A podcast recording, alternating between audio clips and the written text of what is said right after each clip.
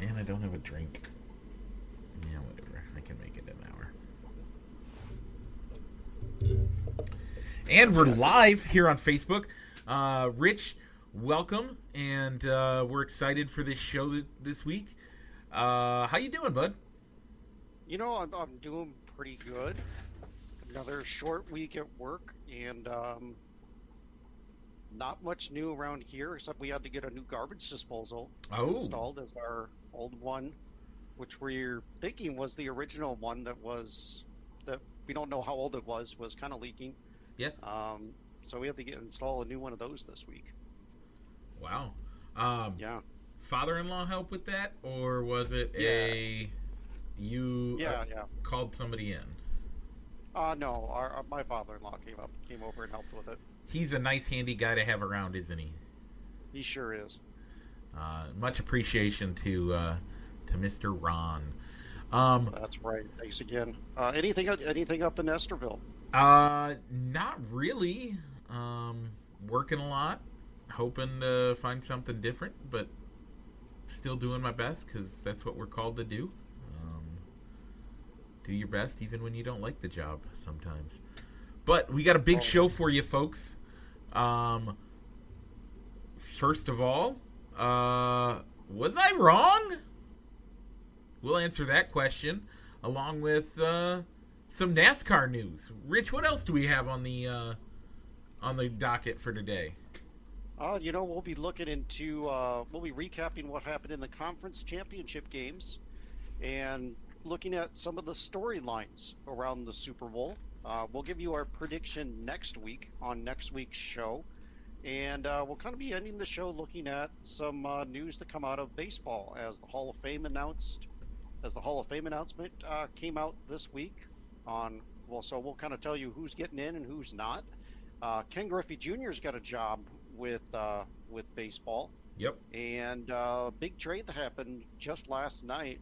Uh, that's rumored to be being finalized between the Cardinals and the Rockies. Wow. All that and much more.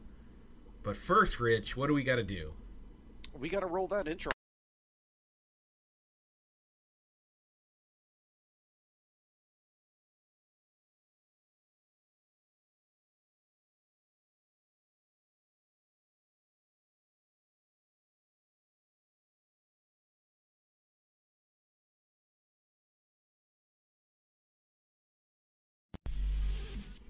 And we're back. Okay, Rich. So, first story on the docket, as always, we had a poll question this week best Rocky films of all times. Uh, we did have a comment on that.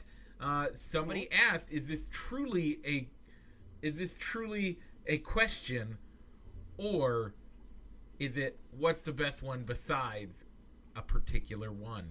We'll give you which one that is in just a second. But first, let's give them. Uh, how did you vote, Rich? Um, uh, Mike, I voted for Rocky Two.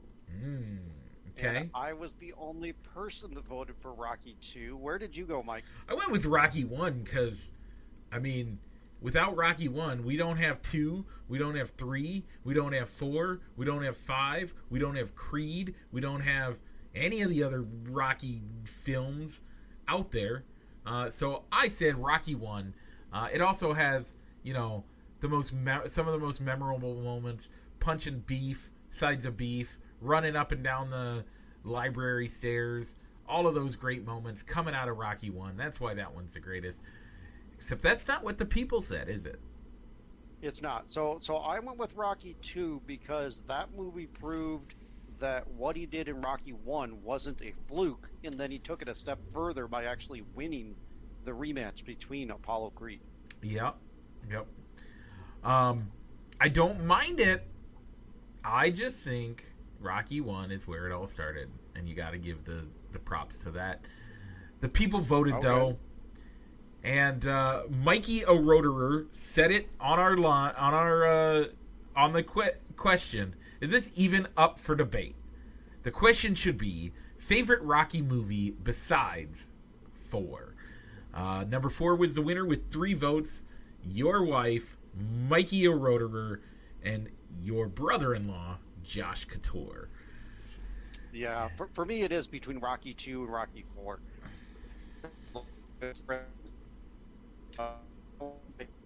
I think we're we're losing you, Rich. Uh, Rocky Rocky Four did end communism, it- as that he did. that's what caused the fall of of the Soviet Union. So Sure, we'll go with it. yeah, I don't know. Um, So uh, honorable mentions though, we we did get two votes for uh, Rocky Three, a showdown with Clubber Lang being a friend of the show Mark Johansson and uh, Bernie. yep. Uh, Bernie voting for that one, and my dad agreed with you on Rocky One being the favorite Rocky film. So No votes, no votes for Rocky Five or for the Creed series, which I did add to the poll per your suggestion. Mike. this week we're going with other movies, other boxing movies that don't have a character named Rocky in it. And Rich, what are those movies we're going with? And are we doing Um, those- boxing or fighting and boxing all combined? Uh, just fighting in general. So, Okay. so you're we're gonna see Raging Bull, Million Dollar Baby, The Fighter, Cinderella Man, and Real Steel. Okay. Any other ones? Any any, Um, any ones that you would like to suggest, Mike? yeah, there were a couple. Uh, what about the Never Back Down movies? Like, there's a whole franchise of those. Okay. Um, apparently, So there does- there is a "Here Comes the Boom," which is Oh yeah. Kevin, James. talking about MMA. So we might we might leave this one up as a we we might give you as our poll as our as our voting public an option to do a write-in candidate for a movie as well. So I think we'll we- add some extra ones onto that list. I think we're gonna have to do "Never Back as well. Down" and "Here Comes the Boom" at least. Uh, Warrior is a, is another one I don't know as well, but I do know "Never Back Down" and "Here Comes the Boom." "Never Back Down" was in 08. Uh, it was one Okay. that I remember, and "Here Comes the Boom." Because we need you need a comedy fighting movie, right? You, you do. So, so Mike, w- one question here. We, we can choose to add this or not. Would the arm wrestling movie of Over the Top, starring Sylvester Hmm. Stallone, be within this category? I see. I don't know. I think that's other random movie, other random sports movies. Um, that Or does the Karate Kid series need to be added to this, since that is fighting? yeah, Karate Kid probably deserves Since, it- since, since- yeah, since the culmination of the movie involves a fight. Yeah, Karate Kid deserves to be in this. The Karate Kid deserves to be in here. Um, over the top, though, I don't think that one deserves. That one gets a, a nod in this one. It's not actual fighting; it's arm wrestling, which is different Okay. enough for me. Uh, so All right, we'll Uh, find a way to, to put that uh, a- as a movie to consider, I guess. yeah. So look All for right, that to go live sometime after the show today. Uh, probably around noon. I'm guessing that's generally when you get it up. Yeah, yeah, Um, new-ish. And then, uh, yeah. So, Rich, you know what that leads us into? Does that lead us into some left turns? It does, because we're heading into the NASCAR corner. So, this week, we're going to give you some uh, some new tracks or new configurations of tracks uh, that we're going to see this year in NASCAR, um, which is going to be, uh, there's quite a few different different uh, track usages and uh, different ways to do things. So, to start it off, um, we're going to see the Daytona Road Course, not just for the 24 hours of Daytona, which is going on like nowish, but also in NASCAR, they're going to replace the Auto Club Road Course uh, to, or yeah, the Auto Club Road Course to the Daytona Road Course uh, this year. So that'll be an interesting one, kind of using one of the quintessential tracks of NASCAR for uh, a different purpose. Yeah, this will be the second year in a row they've used the uh, that that configuration at Daytona. They used it last year. Uh, Chase Elliott won that inaugural race. Yeah. So and it allows me and NASCAR in the early going of the season to at least stay in, in Florida for the first three races. So Yep. I guess if if COVID kind of derails the schedule again, at least they won't have drivers going all the way out to California just to come right back across the coast, Yeah. right cro- crisscross across the country um, again. Um, so the other new course this year will be a dirt track race on the Bristol Motor Speedway. So this will be the first time that NASCAR will have a dirt race since the 1970 race at the North Carolina State Fairgrounds in Raleigh. Yeah, so this is an interesting one. Um, we've been seeing po- the popularity of the dirt track uh, with the trucks driving in Eldora. Uh, so to to have the big boys, as you will, uh, get their truck, get their cars on some dirt. Uh, to be really interesting to see. Um, I think you'll have some people get frustrated with it. The the slidiness of it is gonna frustrate people. There's gonna be very little grip on a track that already is is kind of slow, but you're already beating and banging. There's gonna be even more beating and banging. Uh, gonna be a fun track to, to watch though. I'm actually excited about that one. Um, Yeah. Yeah, me too. That's definitely going to be a track that uh, probably get into more of this fantasy NASCAR in a couple of weeks. This is probably going to be one of those tracks that I'm just going to kind of punt on in fantasy NASCAR and not use the uh, the top drivers that week, much like the much like probably Daytona and Talladega. which is you know I, I mean Bristol in general that strategy generally works but you know it's to be even worse this one. Uh, the next one is a track that uh, NASCAR hasn't seen us go to. I don't think we've seen it in a, in a while at least but we're going to the Na- Nashville Super Speedway. Um, so it's been a track for oh yeah that's right. It's been uh, a truck and xfinity series race uh, since 2001 uh, or from 2001 to 2011 um, Mhm. a lot of the guys that have been running in that are running in nascar like austin dillon joey logano kevin harvick brad keselowski and kyle busch all have raced there uh, while they race their xfinity or trucks cars uh, on an off week while they're there. So that's going to be a fun, fun one to see. Um, which also gives me hope for a track that might mean a meetup for balls and sticks guys. It could.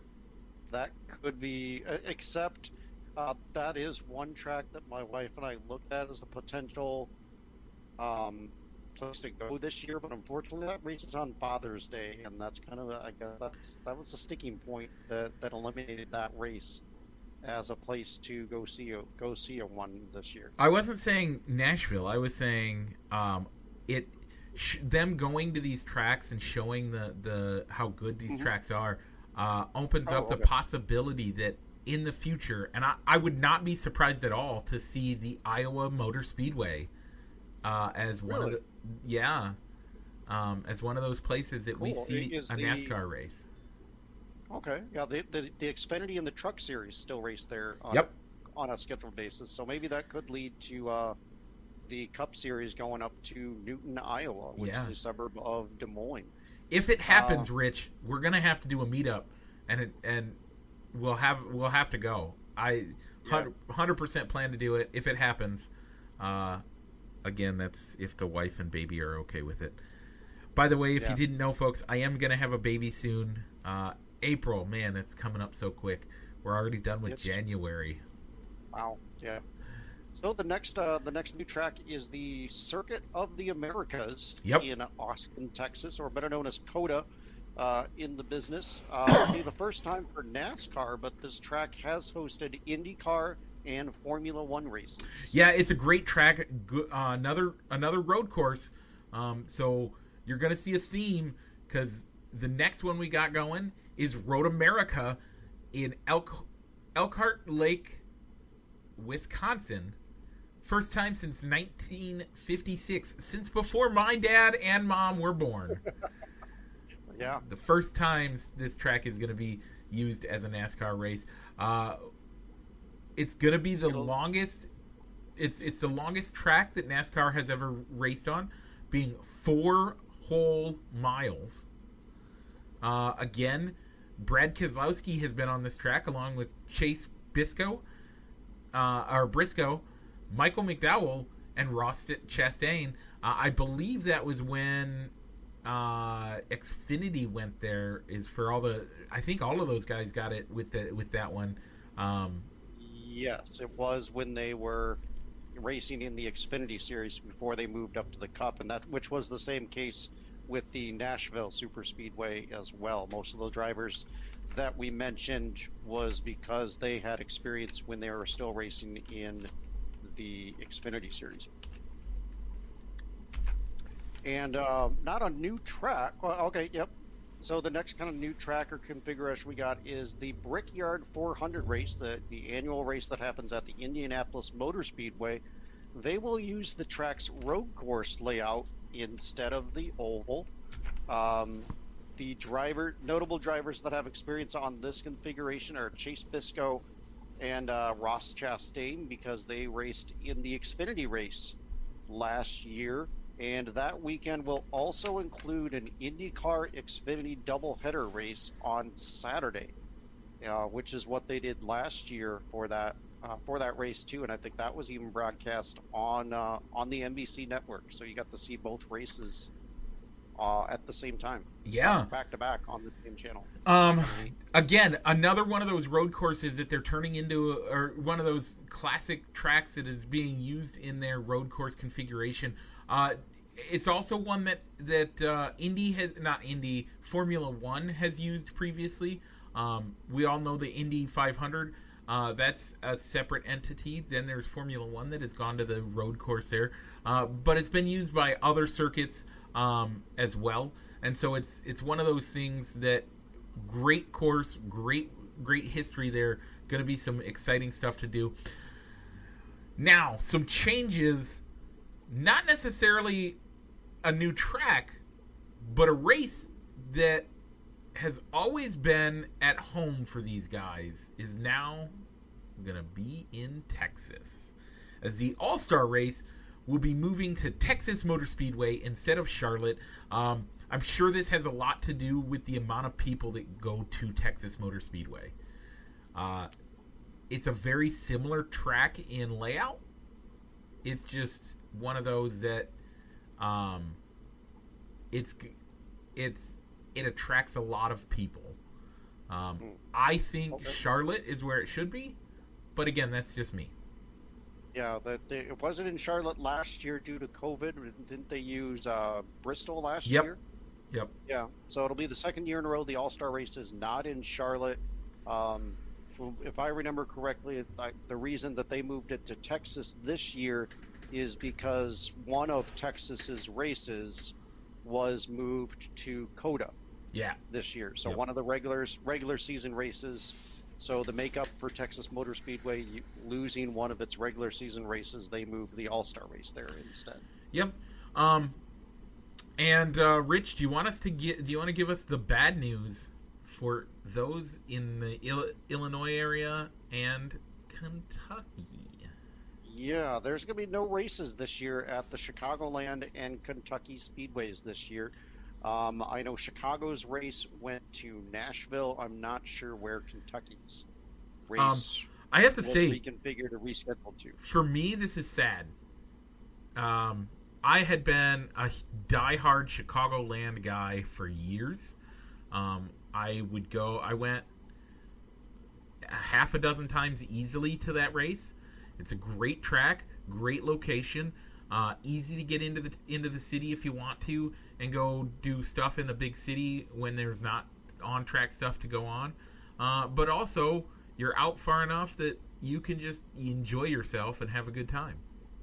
Yeah, but but well, Mike, both Kentucky and Chicago were kind of like cookie, cookie cutter tracks, weren't they? There- I hate that- Nothing really special about them. So that statement is accurate, however, not all at the same time. All Okay. we all look at these cookie cutter tracks, and yes, they look very similar when you're looking at a aerial shot, looking down on them, and their dimensions are fairly similar, but the way their transitions are are different.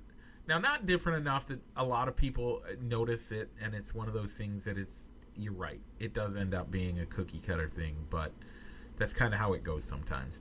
But either way, kind of sad to see. In other NASCAR news, however, um, last year we saw the rise of esports NASCAR iRacing Pro Invitational Series. Um, I probably added some stuff in there, but NASCAR is doing it yet again uh, at 10 different tracks uh, that will be broadcast in different locate or different. Uh, it looks like FS1 is carrying the ones that they've announced fully.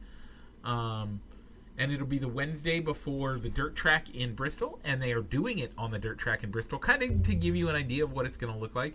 There's also the the uh, Talladega race is the Wednesday before that. That's going to be Wednesday the 21st. Uh, May 5th, you have Darlington, uh, and then COTA, uh, May 19th, the day before my birthday. Uh, and then finally, then there's other tracks that they haven't figured out all of the the details on it. But those are the ones that we know. The first four that we know of. Uh, they'll have one June second, um, which should put it around. Uh, I mean, I would guess if it's going to be June second, that should be the week before. Oh no, that's not the week of Father's Day. I don't know. We'll see. But yeah, I mean they're they're gonna broadcast these on uh, on on on network. So when so for the tracks that Fox has exclusive rights to, you're going to see the race broadcast on FS1 the Yep. Wednesday before Sunday's NASCAR race, and I'm sure NBCSN or maybe Peacock Network um, will air the will air the five races that NBC has rights to. Yep. I would guess for now at least until NBCSN is no longer a thing, and then you'll see it on USA or one of the other 18 channels that Universal actually owns. So, um, Yeah, I, I mean, I, I like it. I mean, it, I think a lot of people it drew maybe a bigger audience than people than they thought yep. when they did it through COVID to kind of keep NASCAR out in the, I mean, maybe out in the people's minds to give them something to, to do to watch. I mean, it was competition. while, while things were put on on hold for COVID last year. It 100% was competition being put on when there was no other real competitions to be had. So I like it. It'll be interesting. Uh, I have friends that race in in the the sport. Um, uh, friend of the show, and and we might have him on as to do some previews of uh, storylines to look forward to in this year. But Solomon Stroop uh, definitely is one of those that uh, he he's a big iRacing guy. They just got done doing the 24 hours of of Daytona um, last. I want to say Friday and Saturday. It might have been Saturday into Sunday. Um, good a good group of guys that I used to race with uh, raced in the 24 hours of Daytona and and did fairly all right. So uh, exciting to see that. Uh, exciting to see iRacing to get get its day in the sun. So uh, we'll see how that goes. Uh, moving on from there. Oh, go ahead. Speaking of the Rolex 24, Yep. uh, that you mentioned that Solomon uh, participated in on uh, in iRacing. That's actually going to come be that's actually going to be starting this afternoon, if not already.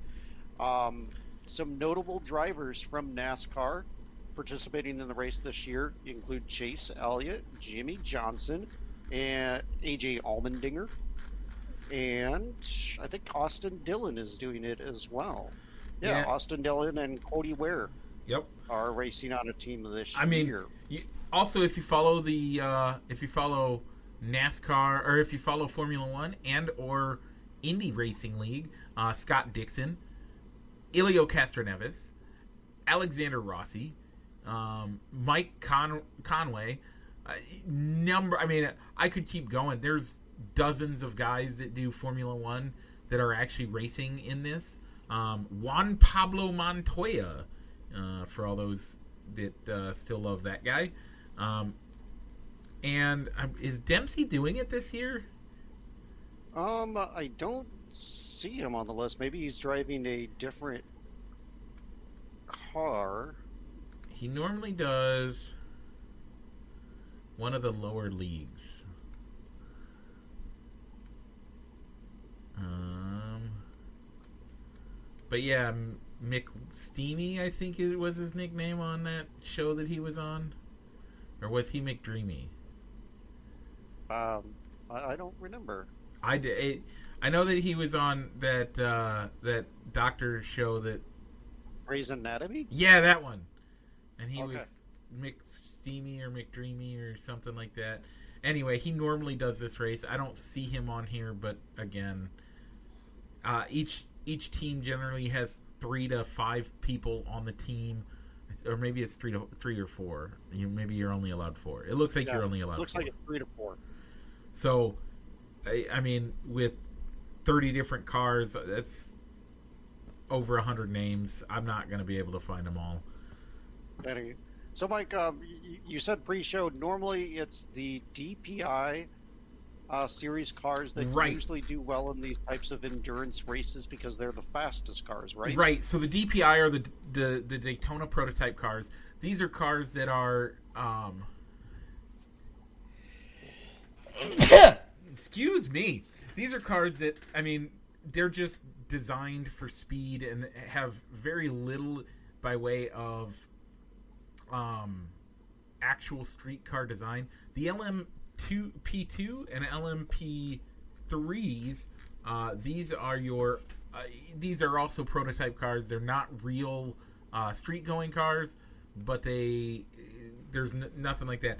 It's when you get into the GT uh, and the the GT classes and, and stuff like that that you get into cars where they're racing Lamborghinis, Porsches, Lexuses, um, Ferraris, Aston Martins.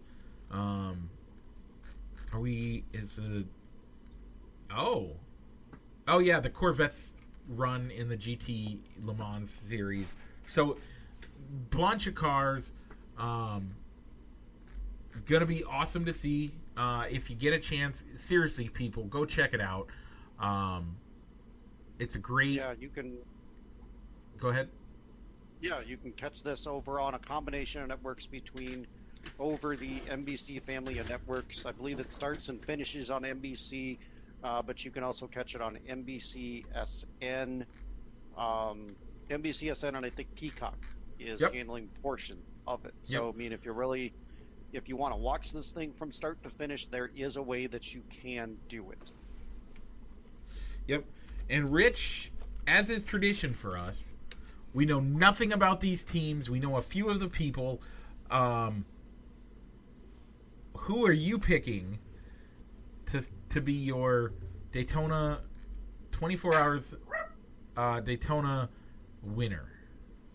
You know, I, I'm gonna go with the. I, am a Honda guy, so I'm gonna go with the or Honda Toyota guy, so I'm gonna go with the the Acura ARX5 team of Ricky Taylor, Filipe Albuquerque, Alexander Rossi, and Julio Castaneves. Yeah, that's a good for team. Wayne Taylor Racing. I am gonna pick on uh, an American team, well, an American car at least. Action Express Racing, the Wheelings Engineering Cadillac DPI V. R, uh, piloted by Pipo Derani, Philippe Nasr, Mike Conway, and Chase Elliott. Uh, been right. hearing great things coming out of Chase Elliott, um, and some of his uh, what what he's been doing great at and, and stuff like that. So, uh, from what I hear, he's been doing great. Uh, tune in next week uh, to hear us talk to you about how to join the fantasy NASCAR and uh, what we're looking at, and uh, we'll give you our champions and rookie of the year picks for 2021 season. Uh, and then the following week, Rich, what do we got going on? Uh, we're gonna give you. We're gonna preview the Daytona 500, and uh, where we will start our weekly predictions of who's gonna win the race. Yep.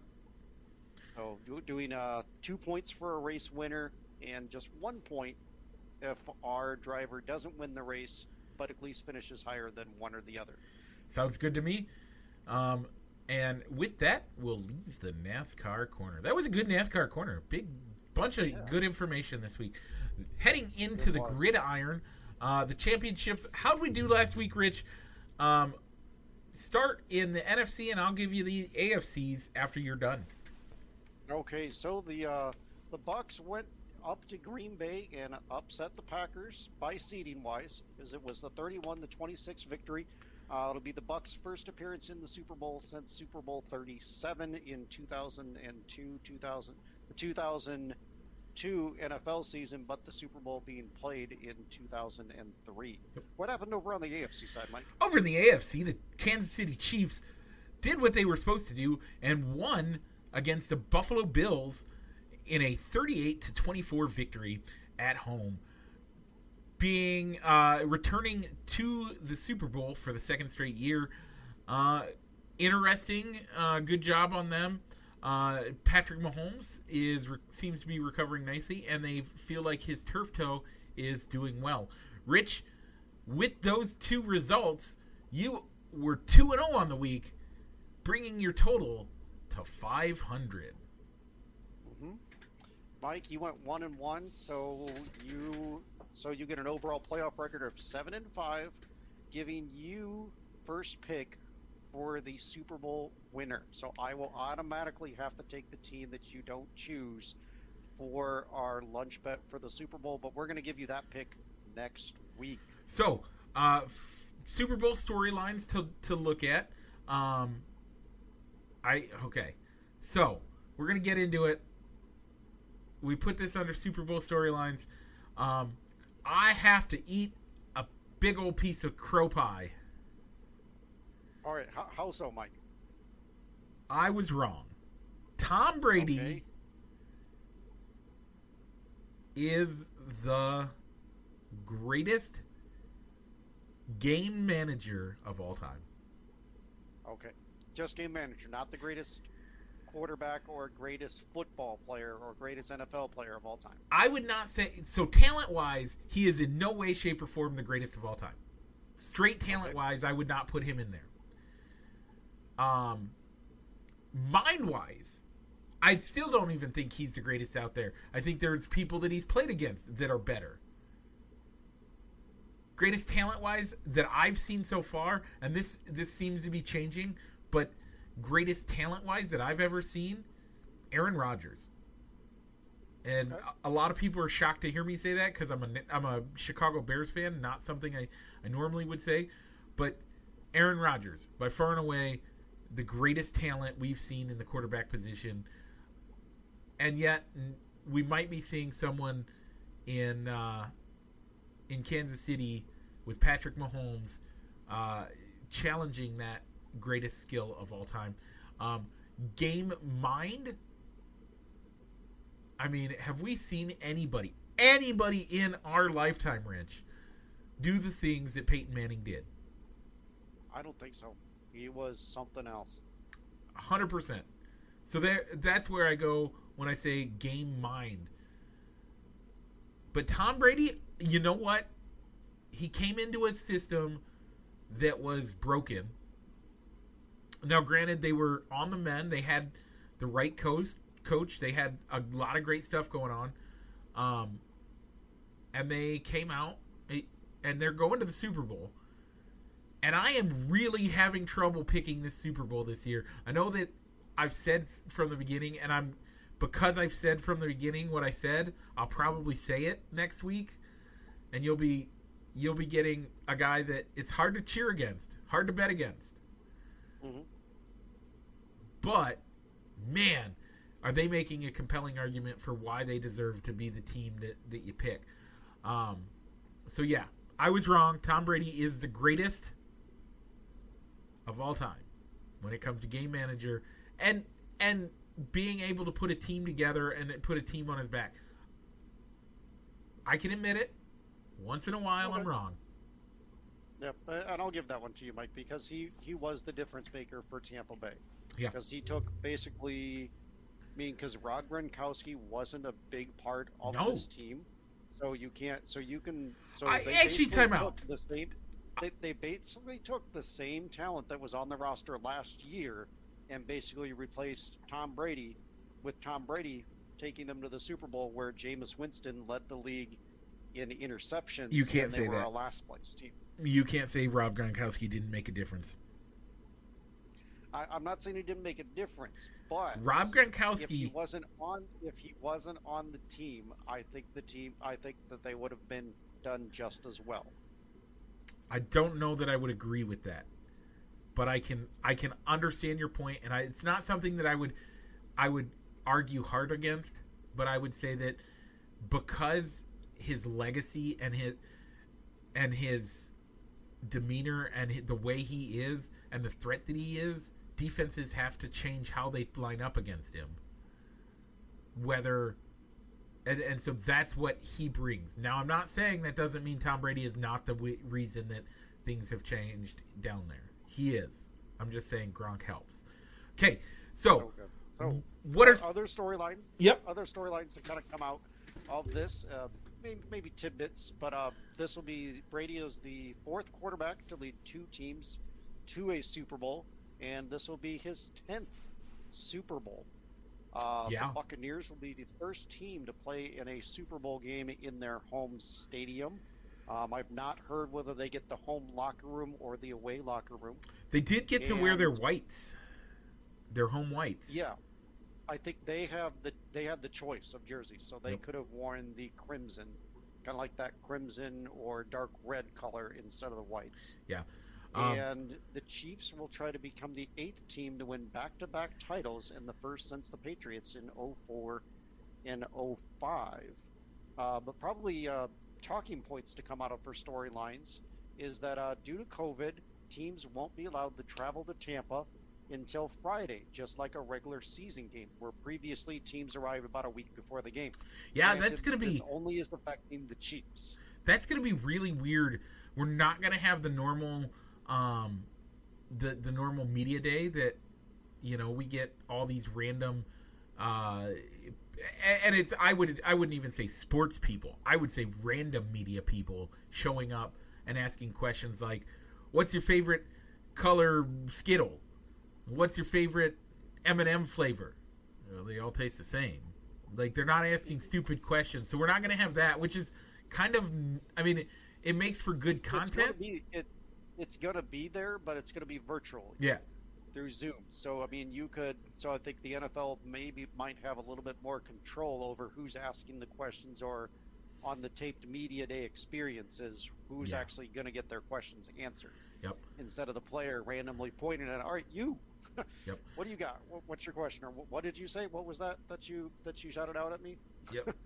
um so yeah, and then um This will also be the first time in Super Bowl history that the winning QBs from the previous two Super Bowls have ever faced each other. yeah. As Patrick Mahomes won last year and Tom Brady won two years ago. Yep. Uh, this is also going to put uh, it does this answer the question: Was it Brady or was it Belichick as the key to the to the Patriots' success? And can the defensive coordinator of Kansas City come up with yet another way to beat Tom Brady? Yeah, Steve Spagnuolo was the guy that coordinated and prevented Tom Brady's undefeated season as Eli Manning and um, Eli Manning and the Giants beat the Patriots in that game, and that was also the game that probably was remembered most for for the David Tyree helmet catch. The helmet catch, yeah. Much about than about what the Giants defense was able to do Uh, against uh, Belichick's Patriots. the other thing that this is um, is this the, the storylines that are going to be uh, more storylines that are going to be fabricated um, the passing of the torch the super bowl that gives the era of the past with tom brady passing the torch to the young guns uh, we'll see that um, and we're going to see uh, i mean obviously there's going to be more debate about is Tom Brady the real goat? Blah blah blah, all that stuff. Whatever. We've had the conversation here. We're done with it. Uh, all that and more to come. So, uh, other things in in NFL that happened this week. Uh, we have now know where all of the coaches or who all the coaches are for all of the teams as of today, barring Yeah, somebody as- getting kicked out of scandal or some other randomness that might happen. That's right. As this week, the final coaching, the final coaching opening uh, was filled as David Culley, a longtime assistant, longtime NFL assistant, will become the oldest coach in the NFL to get his first job at the age of 65. As David Culley will be go from being the wide receivers and assistant head coach of the Ravens, going going to Houston. Yeah. So what I'm hearing, um, that we have some thoughts on some of this. Um, it does. I, I mean, it, that that news ties into some other NFL news that we'll get to in just a second. But uh, if you listen to some uh, Dan Patrick in particular, he says that there's some stuff that's come out about Eric Bieniemy in his college days and in his playing days that have made teams decide that they don't want to bring him in as a head coach because when Hmm. you bring him in as a head coach, those things tend to come to light. And as much as we want to say you got to forgive somebody, we also are in a cul- in a culture where a news story that happened six years ago has cost a GM a job in New York. So, in order to not let something like that happen again, they're not hiring Eric Bieniemy, as the head, as a head coach. Yeah, the other thing that I heard with in regards to um, was that he's just not interviewing well. I don't buy that one at all. I'm sorry. Neither. I don't buy do you don't I. interview well. You're not hiring a guy because he interviews well. But but Yeah, I mean, if, I mean, if it comes down to he's not interviewing well, and there are former and current players that are talking the guy up and saying, "Yeah, he's he totally deserves a head coaching opportunity." I mean, with all the committees and organizations that want to see more diversity in the game and more diverse candidates get head coaching jobs, why aren't they reaching out to him and saying, "All right, getting the being getting feedback from the teams on why on why they chose to hire candidate A instead of him and finding out all right what what's this guy need to do to improve? Or what does Andy Reid and the Chiefs need to do to um, to see to help this guy get get a job if, if they truly believe that he deserves it. Yep. And but I, So I the Houston- anything the, the next step that maybe Bieniemy might need to do is leave the Chiefs and take an offensive coordinator position that will allow him to be the play caller. Yeah. So at least he doesn't have that negative point going against him. Yep. So with Houston hiring David uh, Culley, Deshaun Watson has officially requested to be traded out of Houston. Um, not a surprise if you follow the if you follow sports in general, um, and uh, there's lots of other stuff. Um, and it also came out this week that Matthew Stafford, at the age of 33, will no longer or will be being traded from the the Detroit Lions. Yeah, I think with the the move with Stafford's, this is kind of like a, a good faith, a kind of like a loyalty or good, in good faith trade. Yeah. That they're going to set him up so that he has a position to be on a team that's going to be winning, and I think that basically signals that the Lions are going to be rebuilding under Dan Campbell. Yeah, which is Dan why they gave him the new- six years in to in a, on a contract. Yeah, People which people are that's- saying that that was a that was a ridiculously long contract. Yeah, you give him that because you got to say we're going to stick with you for 6 years because we want you to be we want to give you the chance to rebuild from the ground up. Uh, so I think that that was a, be- a great move. So we got to look at where makes sense, but we also have to talk about how crazy is this offseason going to be? Almost half of the teams in the NFL don't know where their quarterbacks, who their quarterback is going to be. Maybe even more. That's right because you got Jimmy Garoppolo. Yep. Jimmy Garoppolo is out of guaranteed money, so San Francisco could easily move on from him. Yep. The Rams are seriously thinking about parting ways with Jared Goff, even Which though I have- signed him to a. I have a statement large about that. I have a statement about that uh, when we get down to the bottom of this list, and Okay. we'll go we'll go through some of the news stories that goes with it. We also have Sam Darnold Okay. uh, in New York that doesn't look like he he's fitting in well. Carson Wentz got a contract, but they're not sure if that's the way to go as Jalen Hurts is sitting behind him doing well. And then you have Aaron Rodgers and his statements last week after losing the game, um, calling it a beautiful mystery as what the future Yeah. holds. Well, Yeah, and he's he's out of guaranteed money as well. yeah. So, So- the thing with, go ahead, Mike. I was gonna say the the thing that I wanted to bring up with Jared Goff and Aaron Rodgers. Okay. I kind of I kind of alluded to it when we when you mentioned it, Jared Goff, but Jared Goff's uh, the GM out there, and I can't remember his name. Um, Um, Les Snead. yeah, Les Snead, in an interview was asked directly, "Is Jared Goff going to be the the quarterback of 2021?"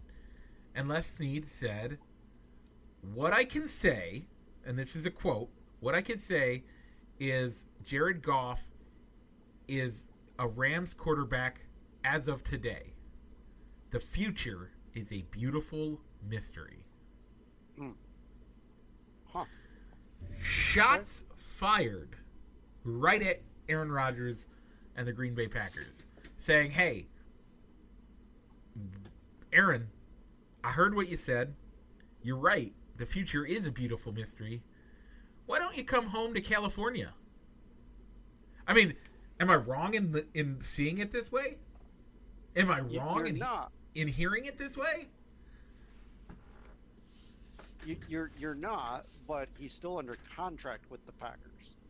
They don't owe him any guaranteed money, so they could either a cut him and go straight to the, put Jared put Jordan Love into the fire and see what they can do, or they can hang on to him and they can hang on to Aaron Rodgers, and or they could extend him and turn some of that Garrett, give him some guaranteed money and signing bonuses to kind of restructure his contract but then they're kind of mortgaging the future, mortgaging what they have in Jordan Love Yeah. as well, Um, which that's the only reason that kind of makes Aaron Rodgers available. If they didn't have Jordan Love, no, the, Aaron Rodgers wouldn't be in the conversation of available quarterbacks. and let's be straight the the uh are they do they call him a general manager in in green bay even though it's a publicly traded company Yes, they, they do have a they do have a general manager. their general manager did say there is no way aaron rodgers does not come back this next year blah blah blah he's saying all the right stuff that says he wants to keep aaron i just i don't know would you I- wh- why would you have a guy sit on the bench? I mean, Aaron's looking at it like you wasted the first three years of my career by having me sit behind Brett Favre's. Now you have a you drafted a guy that I know you're going to want to see him actually play in the next two or three years because that's the only time that it makes sense for you to use him. He didn't play. He didn't dress. He didn't put on a uniform this year. So that's one year wasted already. Are we going to waste more of his time? Is that the smart move? No. I, Aaron's Aaron knows what he's talking about. So Yeah, the big question is where does Deshaun Watson and Matt Stafford end up this year? What are some positions? I actually have a crazy thought on this. I'm glad you brought it up. You put that question in the outline. Okay, hear me out. Now this is so here's here's the biggest problem. Deshaun Watson has a no trade clause, so he has to decide where he's going to go. He has to agree with does. management. This is going to be the biggest thing. Um, Deshaun Watson's now everybody's looking at Le'Veon Bell and the way Le'Veon Bell uh, handled the the franchise tag as to um, what Deshaun Watson may do. That's not Deshaun Watson playing hardball, ladies and gentlemen. There's a big difference here. Deshaun Watson is on a contract. if he decides to sit out, that does not take that year of his contract away. That does not do it. He is on contract. If he retires, if he leaves the game altogether, he doesn't get anything for that. Houston is not hurt by that. That is not the problem that Deshaun Watson. That's not Deshaun Watson playing hardball. You want to know what Deshaun Watson playing hardball looks like, Rich? What's that look like, Mike? Hey, look, there's a defender wide open. Let me throw him the ball. hey, look. Oh, I fumbled the snap and I can't get to it quick enough. I'm not going to try. Why hurt myself? Him playing hardball is him not full on tanking. Because look at what he did this year. He looked like a guy that was on fire. It's not him tanking, it's him protecting his body. It's him doing things that if you were truly happy with where you were at, you wouldn't normally do. It's not taking the risks that you ha- that these young guys like to take. That is him playing hardball. What does that cause the team to do? That causes losses. That causes way the team looking worse and worse, which then hits the revenue of the uh, of the ownership group, which is who he's mad at, and that's what we look like when Deshaun Watson plays hardball. What's I that? think that's really too far out there that he would deliberately throw in inter- throw interceptions or I think you're right. I don't think take, I don't maybe think he... take too many chances. I, I think if they if they started to do that, that would also make him look bad as well. Right. I think I think what it really does, him playing hardball, is he doesn't he doesn't put forth the same effort that he normally does. But what he what he truly does is he protects his body and he protects himself more than he tries to lay it out there for the team. Yeah, I mean, I could see it going along that line of thinking. Maybe you see Deshaun Watson taking, doing less running, designed running plays, yep. and maybe throwing the ball away a little bit more instead yep. of scrambling and waiting for a receiver to be open. A hundred percent. Um, well, yeah, it's. I mean, so, so, where where could you see Deshaun Watson going? So if of, we take out the the no trade clause, this is here's my proposal. Mm-hmm. Why not a straight up trade? A straight up trade. The Deshaun Watson contract is like a eight year con or is like a six or eight year contract, something like that. It's a longer contract. It's not quite the ten years, but it's like a six or eight year contract. So he goes to the Lions, where they're rebuilding, and they now have a guy that they're rebuilding around. He's 25 years old, and he looks he he looks to be one of the greatest quarterbacks we've ever seen. So let's build around him. Matthew Stafford is built to win today. Houston has enough talent down there that this next year looks like a year that they could be built to win with the right coaching and the right setup, the right play calling honestly, I would not see that as the worst place for Matthew Stafford to show up. Straight up trade. That's my proposal. What do you think? There's a bit of an age gap in between Matthew Stafford and Deshaun Watson, so I don't think just a straight up, let's just swap quarterbacks could work. I think you would have to throw in some draft picks. You okay. Send send some draft picks over Houston's way as well. Um, and I think that's where the draft picks are coming in. A lot of people are comparing what the Bears gave up to the Broncos for Jay Cutler, which was two first round picks, a quarterback to replace him, and like a third round pick. That is the that is oh man don't don't put it's that shame on Desha- Deshaun Watson. i I've heard it as well. You're right. It's not a direct comparison. Um, no, I agree. That you would have to build around would have to look similar to that. Which is why and, you're looking at people like Miami and and the Jets who have Miami has three, the Jets have two first round picks this year. Um, I mean, does Miami trade Tua and the third pick overall that they and got the from Houston? they have. no, I don't think they need to do more than two. I mean, you're giving a fir- a number one overall pick in Tua Tagovailoa and you're giving uh, giving them back their third round pick. That's the equivalent of three three normal picks, I would say. I think that's a decent one for it. So you were you were going to give your examples. Where what are you thinking? No, no, yeah, I, I, I like the Miami example because they have the draft picks and two of the trade over there. Um, New York has a lot of draft assets. They could send Sam Darnold over there to be a bridge quarterback. Yep. To kind of um, to do that, and they have a high draft pick to trade over there as well. Um, but I think a, a team that could fit Deshaun Watson's need of wanting to be in a place that has a culture in place and has a good structure in place could be the Washington football team. I like it.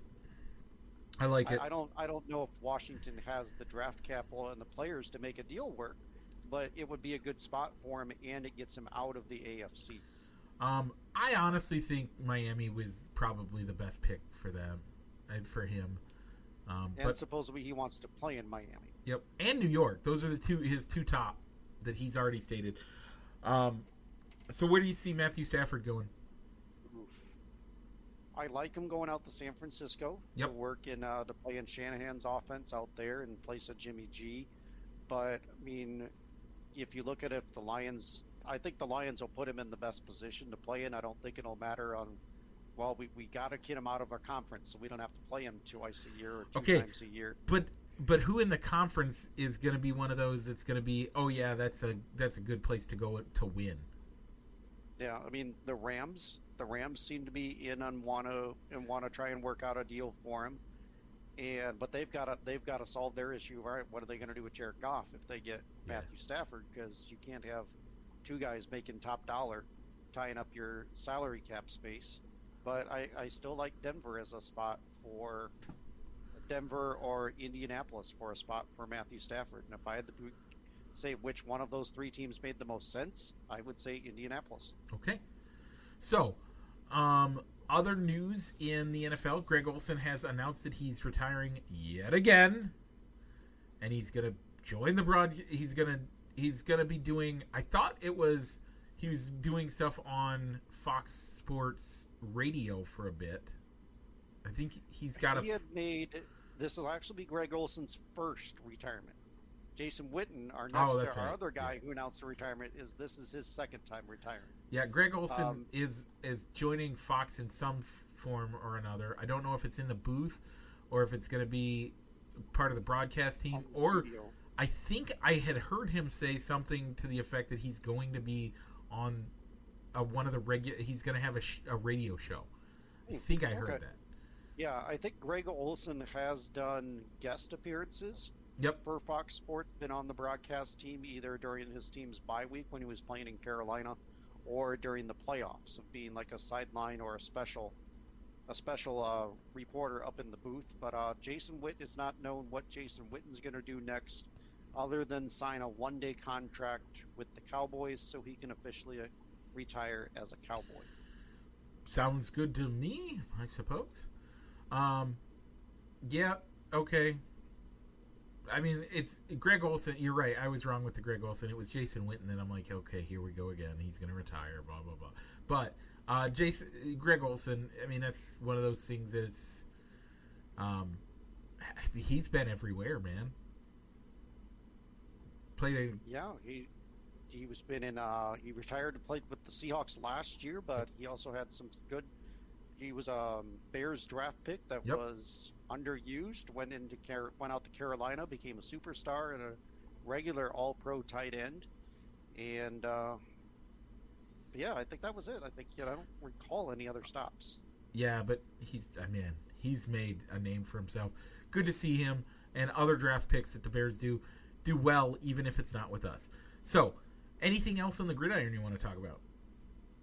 Not really. So I'll, let's go over to baseball. Okay.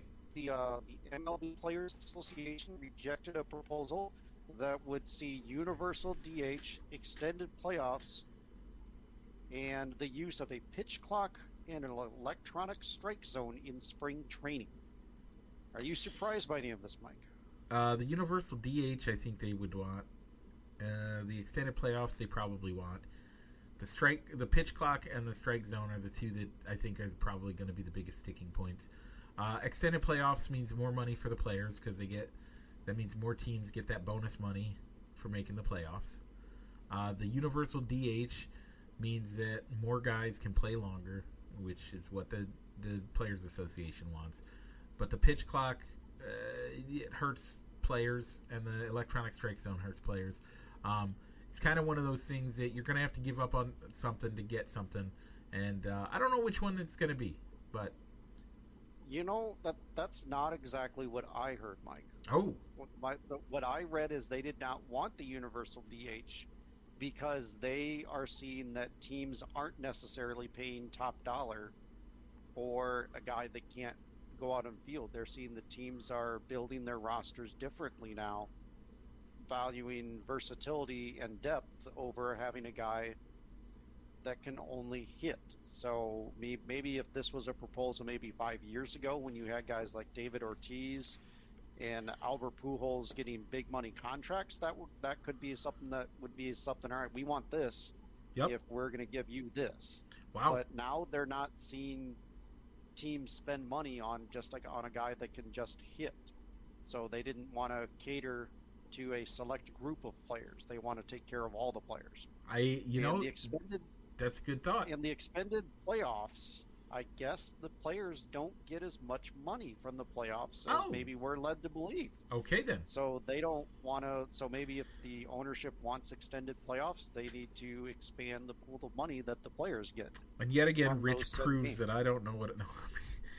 Rich, That's all good. Rich has some more insight than. I do on this one, which is why we love working with each other. Um, so we're gonna do a couple of real quick things here. The Cactus League, uh, the the what is it? Mesa, Arizona, uh, city mayor has asked that the Cactus League gets pushed back because they want to stop the COVID stuff there. Uh, there's no word from the Grapefruit or Florida League uh, on that on what's going on there. Um, and then, Yeah. um, Rich, tell us about the Hall of Fame stuff. Nobody is going into the Hall of Fame this year for 2021. This is Um, ridiculous. Yeah, there's still going to be a ceremony this year because they still have to induct Derek Jeter and Larry Walker from last year's class, but nobody will be joining them in 2021. Stupid. Uh, Curt Schilling, Curt Schilling was the closest as he had he appeared on 71% of the ballots. Uh, Barry Bonds and Roger Clemens uh, appeared on 61%. Scott Rolen is trending upward at 52%, and longtime Cub Sammy Sosa, 17%. I believe Sosa. Uh, Clemens, Bonds, and Schilling, I think, are getting towards Next year on is- their last year. next year the is their last year. Next year. They all retired the same year, so next year is the last year. Curt Schilling officially asked the Hall of Fame to remove his name from the 2021 ballot, uh, citing the reason he's being kept out is his political beliefs and some of his statements. Um, lot to, to unpack with that. We don't have a lot of time. We're a little over our normal time, and so uh, all I could say is sometimes you got to look at some of your words and what you're saying. Um, but if we're going to use what you say politically and what your your beliefs politically are on one side of the aisle, we have to equally measure it to the opposite side of the aisle in order to be truly fair. Um, and if if the only reason is because he he is a conservative, where a lot of other people in the media in the the media there, uh, as he claims, this is his claims, not mine. This is not me making these statements. There's a lot of people that would say it as well, but basically saying that um, his that him being a a a conservative is what's keeping him out. Um, yeah, that's a sad. That should not be a reason. His baseball, the way he played baseball, should be why he's in, not why, not what he said afterwards. Yeah, a lot of the Hall of Fame sort of around the around I think it was announcement was that these writers are letting morality affect morality or their own personal views affect how they're voting on the Hall of Fame instead of a player's career. Yeah. But at the same time, you've you've like you said, you've you've also got to account and take into account what the player, what that individual does off the field, as well as on the field. That's why Pete Rose isn't in the Hall of Fame Yep. because Um, of what he chose to do outside of baseball. Yep. And finally, also affected baseball. Ken Griffey Jr.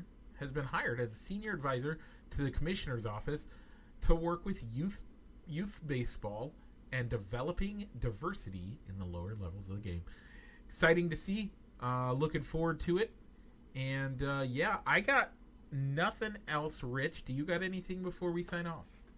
Uh, probably a belated birthday wish uh, to my brother-in-law Josh, as uh, it was his birthday. Um, his birthday this past week, and um, we'll be in studio together next week, weather permitting. Yeah. As Actually, for the um, next on- two weeks. Yeah. Oh yeah. Yeah. I forgot you're coming up the next the week after that. Yep, for the You're next two down. weeks. Yeah. So, Next- folks, the next week. We will see you next week. Same basic time, same basic channel. Uh, all that to be said. And Rich, we got one last one last thing to do, and what is that?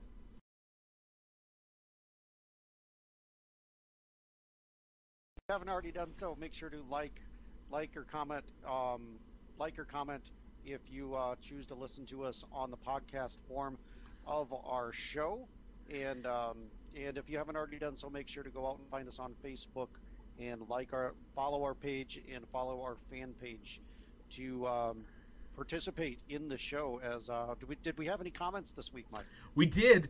Uh, Sue Hart, 19 minutes ago. Hi guys.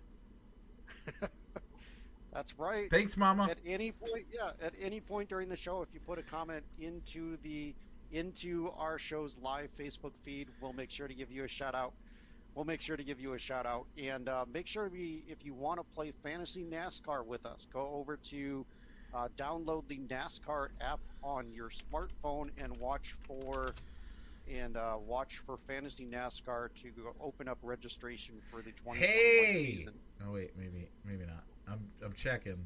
Let me see. we'll keep you updated on that as if if they once they make the game available for 2021 as of now it's still showing the results from 2020 Yeah. anything else mike before we roll the outro? Uh, no, I don't think so. Um, be safe, be kind, love one another, and uh, yeah, I think that's it. So, yeah thanks for joining us and we'll talk at you next week. God bless